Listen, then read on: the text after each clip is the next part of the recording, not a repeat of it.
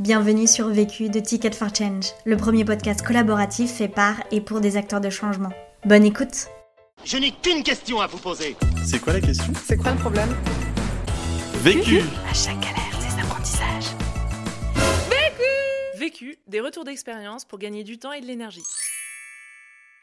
Bonjour à tous, euh, je m'appelle Megan, je travaille pour Arcadie, je suis chargée de communication digitale au sein d'Arcadie qui est une entreprise engagée dans la bio qui commercialise des épices sous les marques euh, la marque Cook et des plantes aromatiques et médicinales sous la marque L'Herbier de France. C'est une entreprise 100% bio qui a aussi euh, des labels liés au commerce équitable, un label RSE donc dans le développement durable et quelques produits sont aussi labellisés Déméter qui est un label dans la biodynamie. La question. Comment mettre en place une communication vraiment responsable au sein de son entreprise? Le vécu.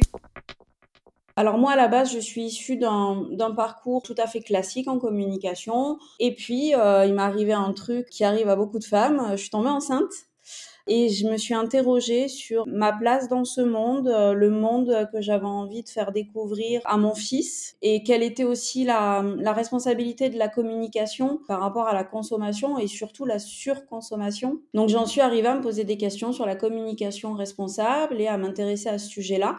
À l'époque, j'étais à mon compte, donc euh, j'ai essayé de convertir euh, certains clients, ce qui n'a pas du tout été aisé. Et puis, comme quand on devient maman, ça peut être parfois difficile de gérer une activité d'entrepreneuse. J'ai arrêté mon activité pour me tourner vers une entreprise qui était déjà responsable et qui avait déjà cette vision-là de la communication et cette démarche de communication responsable.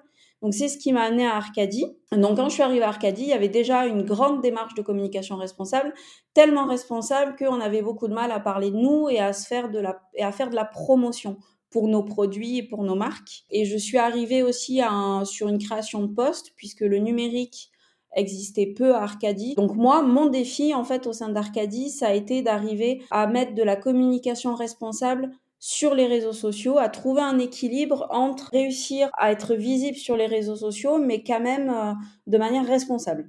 Premier apprentissage. Communiquer de manière responsable est un vrai travail de fond. La première chose à savoir en communication responsable, c'est que ça doit faire partie de l'entreprise. Ça veut dire que la communication responsable est liée à un marketing qui est et qui doit être lui-même responsable parce que sinon on fait du greenwashing. Un exemple très concret, une entreprise qui n'a pas une activité qui est un minimum responsable ne peut pas faire de communication responsable. Du coup, en découle en fait le fait que euh, le fond du message doit être forcément responsable. C'est pas juste, on explique rapidement qu'on fait de l'énergie renouvelable et puis c'est tout. Non, c'est vraiment le fond du message doit être travaillé. Il faut se poser la question de l'utilité du message. Est-ce que ce message-là, l'information qu'on va faire passer est utile à notre cible ou pas? Faire une story euh, juste pour dire on a reçu notre nouvelle vanille, euh, quelle est l'utilité? Est-ce qu'on peut pas dire autre chose? On peut peut-être dire d'où elle vient, euh, s'il y a eu des péripéties particulières là-dessus. Ça, ce serait responsable parler des producteurs de, de, la culture de la vanille, par exemple. Et il y a aussi l'aspect de la transparence qui est très très importante. Il faut que les communications qu'on délivre soient représentatives de l'activité de l'entreprise. Typiquement, moi par exemple, je ne communique pas que sur nos produits qui sont labellisés commerce équitable parce qu'ils ne représentent pas 100% de nos ventes. Ça veut pas dire qu'il faut que si on est euh, que 50% commerce équitable, il faut pas communiquer à 53% commerce équitable, euh, mais il faut essayer quand même de trouver une justesse pour éviter de tromper les consommateurs afin qu'ils ne croient pas qu'on fait que du commerce équitable. Deuxième apprentissage. Savoir dire non à ce qui est parfois censé fonctionner le mieux. En fait, ça veut dire qu'il faut utiliser les outils de manière intelligente et ne pas suivre constamment ce qui se fait à la mode, ce qui est tendance. Euh, il faut réfléchir. Un exemple très très concret, c'est les vidéos. Les vidéos, c'est euh, le format le plus plébiscité sur le numérique. Il y a énormément de vues sur les vidéos. Par contre, en termes d'impact environnemental, c'est énorme. C'est le format qui a le plus d'impact. Du coup, ça veut dire que quand on fait une vidéo, il faut réfléchir à sa valeur ajoutée. Typiquement, moi, je fais pas de vidéo de recettes. Je pourrais, puisqu'on fait des épices et que ce qui nous amène beaucoup de monde, c'est les recettes, mais je ne fais jamais de vidéo de recettes parce que il euh, n'y a aucun intérêt à ce que les gens nous voient verser de la farine, euh, à ce qu'ils nous voient verser des épices.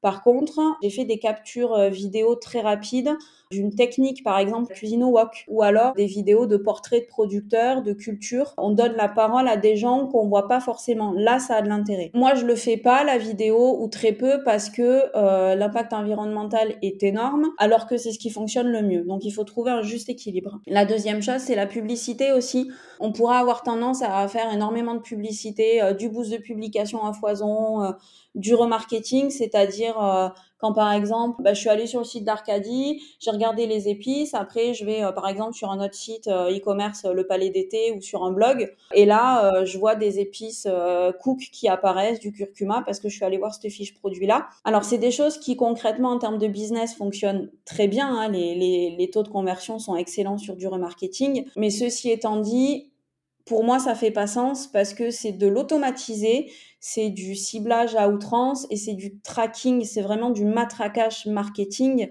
Donc là, c'est quelque chose qu'on ne fait pas. Ça veut pas dire qu'il faut pas faire de la publicité quand on fait de la communication responsable, mais il faut se poser les bonnes questions. Est-ce que vraiment on a envie de faire de la publicité auprès de quel public, à quelle fin? Est-ce qu'il n'y a pas un risque de surexposition au message, à l'information? Est-ce que c'est pas trop intrusif? Donc voilà, il y a toutes ces questions-là qui, viennent, qui viennent se poser. Il y a plusieurs niveaux d'intrusion. Je vais venir très concrètement. Une publicité sur euh, Google Ads, par exemple, euh, sur les moteurs de recherche, hein, euh, du coup, les premières annonces qui apparaissent sur les moteurs de recherche. Si on fait une publicité sur les mots-clés curcuma bio et que on ne la montre qu'aux gens qui ont fait cette recherche-là, moi personnellement, je vois vois pas quelque chose d'intrusif puisqu'il y a une demande et il y a un besoin. En revanche, euh, faire euh, du remarketing, euh, comme je l'ai expliqué, où tu vas sur le site Arcadie, tu vois des épices curcuma, tu vas sur un blog, tu revois les mêmes épices curcuma pour t'obliger à acheter.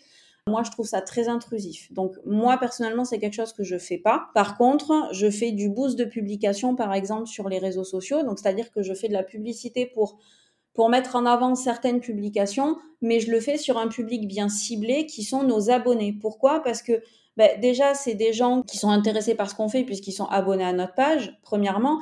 Et puis, deuxièmement, parce qu'il s'agit de mettre en avant des articles d'information et pas des recettes hein, ou du contenu euh, promotionnel. Troisième apprentissage. Le troisième apprentissage, c'est que la communication responsable, c'est aussi pouvoir créer du lien au sein de l'entreprise. Communication, ça vient du latin communicare qui veut dire transmettre. Donc en plus de transmettre des infos précises et transparentes sur l'activité euh, de l'entreprise, ce qui est important aussi, c'est que toutes les parties prenantes de l'entreprise soient alignées avec cette vision-là de la communication responsable. Les parties prenantes comprennent les actionnaires dans certains cas, ça dépend de la structure du statut de l'entreprise, mais aussi et surtout les collaborateurs. Donc ça veut dire qu'avant de communiquer en externe, il faut s'assurer qu'en interne, tout soit OK. Pas uniquement pour des raisons de validité de l'information, ça c'est la base, hein, on ne transmet pas euh, en externe une information qui est, qui est fausse, mais surtout pour des questions de transparence et d'alignement en interne. Que moi j'ai fait à Arcadie, enfin qu'on a fait en équipe, c'est qu'on a un processus de, de validation pour toute publication que je fais sur les réseaux sociaux et pour tous les articles de blog. On a notre rédac chef qui relie avant, euh, avant publication, mais on a aussi sur notre réseau social interne, je poste en fait tous les textes qui vont être publiés et chaque salarié de l'entreprise peut se sentir tout à fait libre de venir faire un, commentaire sur le texte. Ça peut être au niveau de la syntaxe, c'est pas très clair.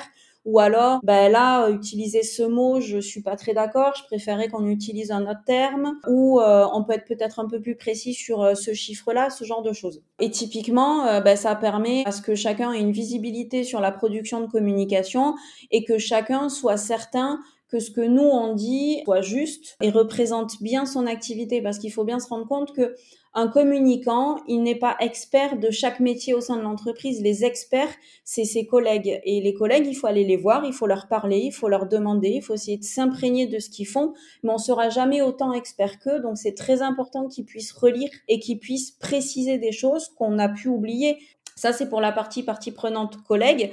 Et il y a aussi, comme je le disais, les actionnaires. Donc, quand on est en statut juridique, nous, c'est notre cas, on est en société anonyme, donc on, a des actionnaires.